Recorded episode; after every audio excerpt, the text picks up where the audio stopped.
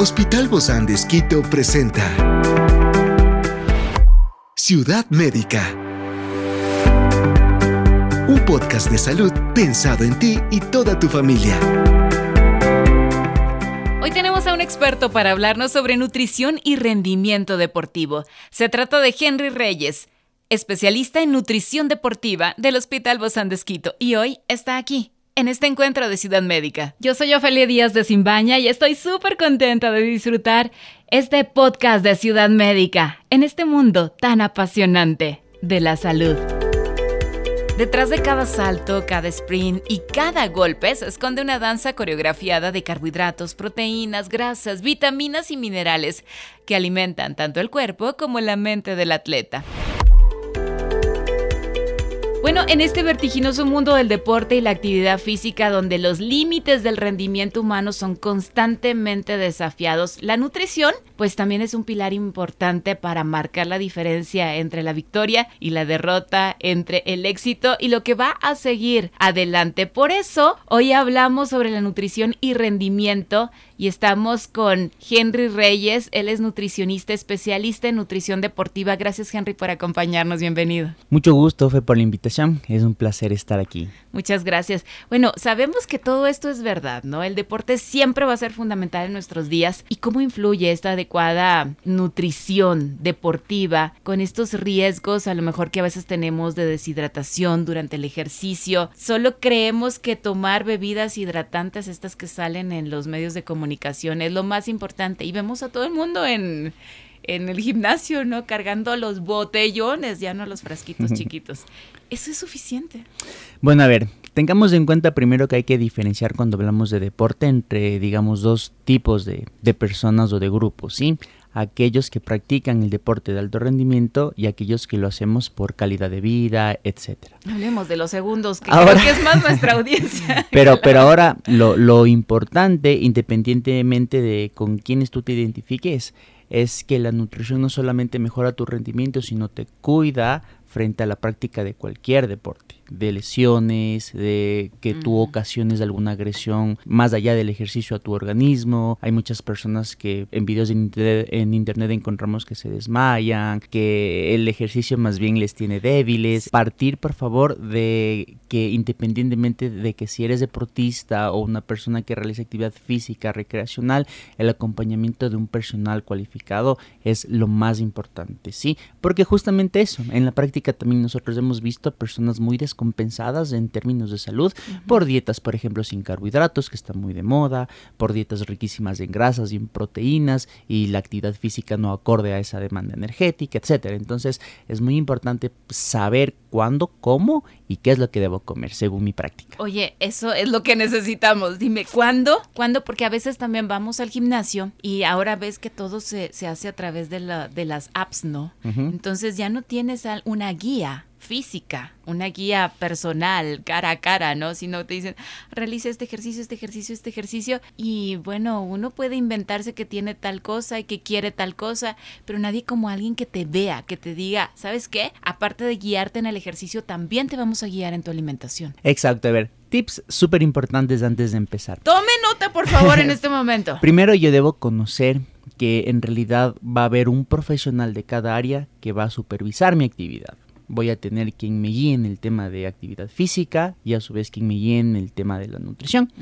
Identificar eso, no hay una persona que se pueda encargar de todo eso a la vez, salvo que tenga su, su, formación en eso, ¿sí? O sea que tu mismo entrenador físico no lo puede hacer. Exactamente, ¿por qué?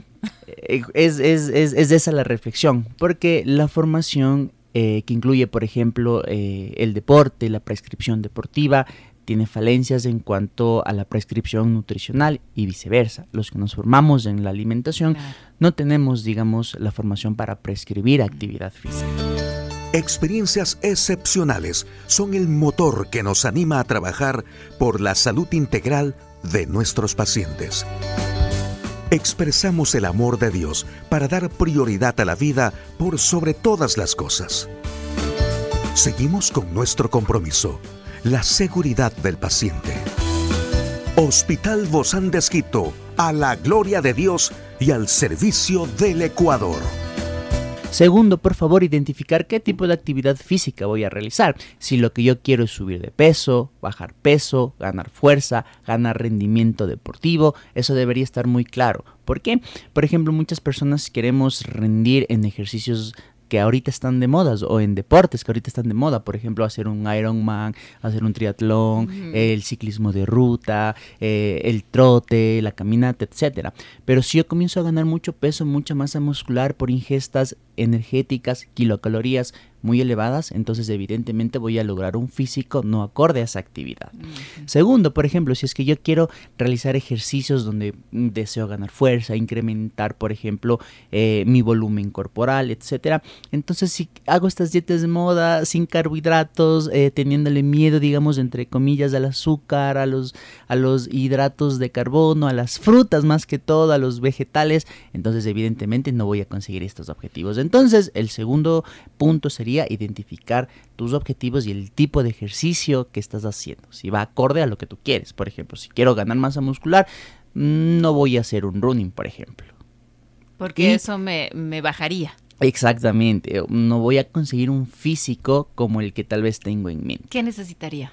Por ejemplo, en ese caso yo necesitaría aumentar, obviamente calculando, analizando previo una evaluación, la ingesta de carbohidratos de buena calidad, eh, en cantidades que yo necesito. Punto débil para muchos. Y, ¿no? y no tener miedo de eso. Si estás con la supervisión de un profesional, entonces no debería haber problemas. Henry, ¿y en cuánto tiempo podemos observar todo esto? Porque lo vemos y decimos, ay, yo quiero, y creo que al, mes ya, ya está, a la semana. A ver, tengamos en cuenta que, que es Porque hay dietas que te dicen eso, ¿no? Exactamente. Las redes sociales estamos, estamos cargados de eso.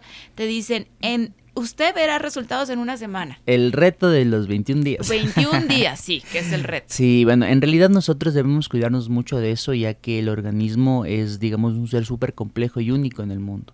Entonces va a responder de forma distinta incluso a las mismas circunstancias frente a otra persona. Entonces, tomando en cuenta eso, científicamente siempre nosotros lo que vamos midiendo evaluación tras evaluación es un periodo de adaptación fisiológica a la alimentación y obviamente el ejercicio. Eso científicamente tiene un tiempo, y ojo con esta información, de entre 6, 8 y hasta 12 semanas. Estamos hablando que en un promedio de unos 2 a 3 meses yo recién voy a sentirme adaptado, sí, a la actividad física que hago. E, eso y quizá vea algún cambio por ahí. Eso de sentirte adaptado es que ya no me voy a sentir que me fracturaron ahí después de haber ido al gimnasio. Exactamente. O sea, mi cuerpo se va a adaptar a Y no solo eso. sino que comienzo a sentirme tal vez que domino lo que en un principio no podía hacer.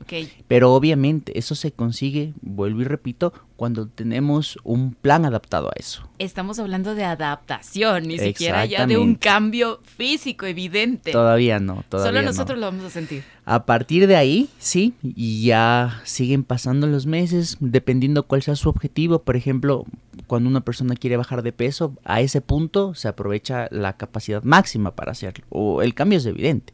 Pero si una persona quiere subir de peso, ahí sí tarda un poquito más. ¿Ah, sí? sí ¿Tardas más en subir que Tarda un poco más, porque estamos hablando de la construcción de musculatura, más no, por ejemplo, ganar grasa, etcétera. Y es somatotipo, es biotipo, masa muscular, proporcionado entre en superior, entre en inferior, etcétera. Entonces es un proceso que tarda, pero que genera en ti un hábito y hay ganancias, eso sí, desde la primera semana que tú comienzas a hacer actividad física a nivel metabólico, más sensibilidad a la insulina, energía, etcétera. Se nota con el paso del tiempo, pero se siente casi inmediatamente. Sí, metabólicamente tu organismo lo va a agradecer tal vez el cambio físico, déjenme decirles, es lo que menos se nota en relación al tiempo, pero la ventaja bioquímica, metabólica que le damos a nuestro organismo desde los 10 días. ¡Wow! ¡Qué impresionante eso! Y eso te motiva, ¿no? Para seguir adelante, para comprometernos nosotros mismos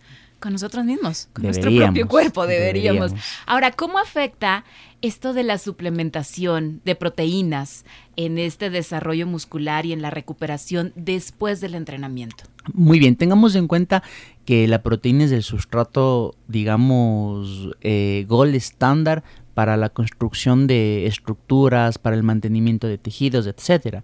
Estar consumiendo la proteína adecuada que mi organismo necesita es lo primordial. La suplementación ayuda, como su nombre mismo lo indica, siempre y cuando yo me dé cuenta que no puedo suplirlo ya con alimentación, entonces ahí sí voy a tener este factor extra que va a ser determinante.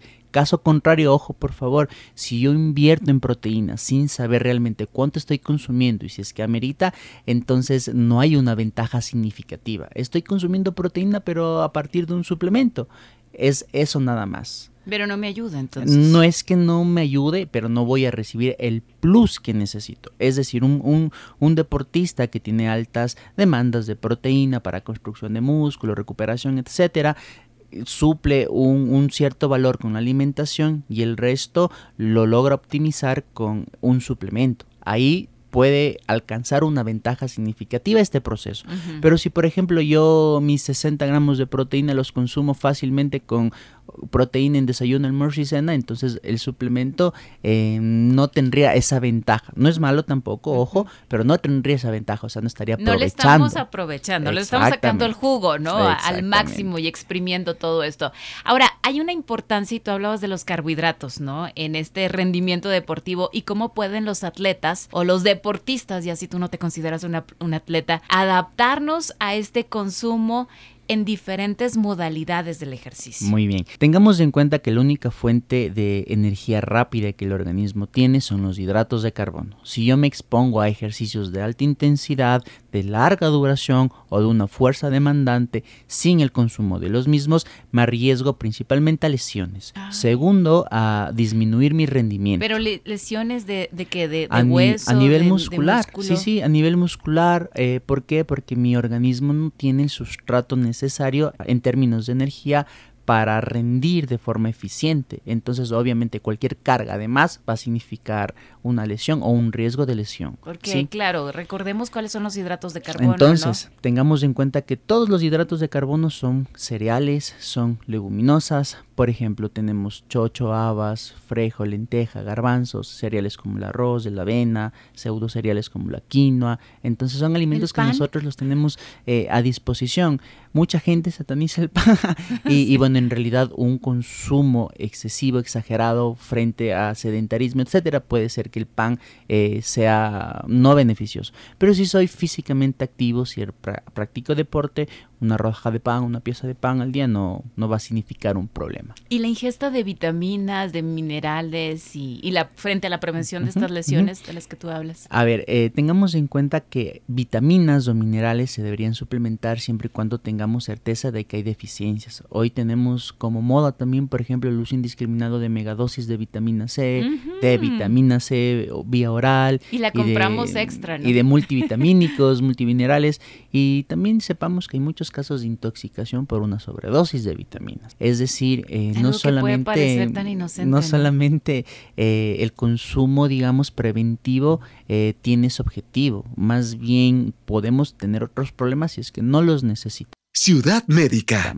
Entonces es importante, por eso siempre previo a cualquier alimentación, suplementación, dieta, etcétera, tener la evaluación de un profesional que me pueda dar las directrices adecuadas. Con un consumo al día mínimo de entre 4 a 5 porciones de entre frutas y verduras de diferentes colores, entonces yo ya tengo los minerales y vitaminas de estos grupos alimenticios que mi cuerpo necesita. Wow, qué buenos consejos nos has dado. Muchísimas gracias, Henry Reyes. Recuérdalo.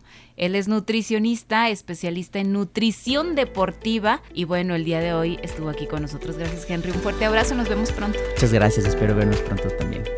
Esta es una producción del Hospital Bozán de con el apoyo de HCJB. Encuentra este podcast de salud en las redes sociales como Spotify, SoundCloud y todas las plataformas digitales. Gracias por acompañarnos en este capítulo de Ciudad Médica un espacio para tu salud. Hasta la próxima.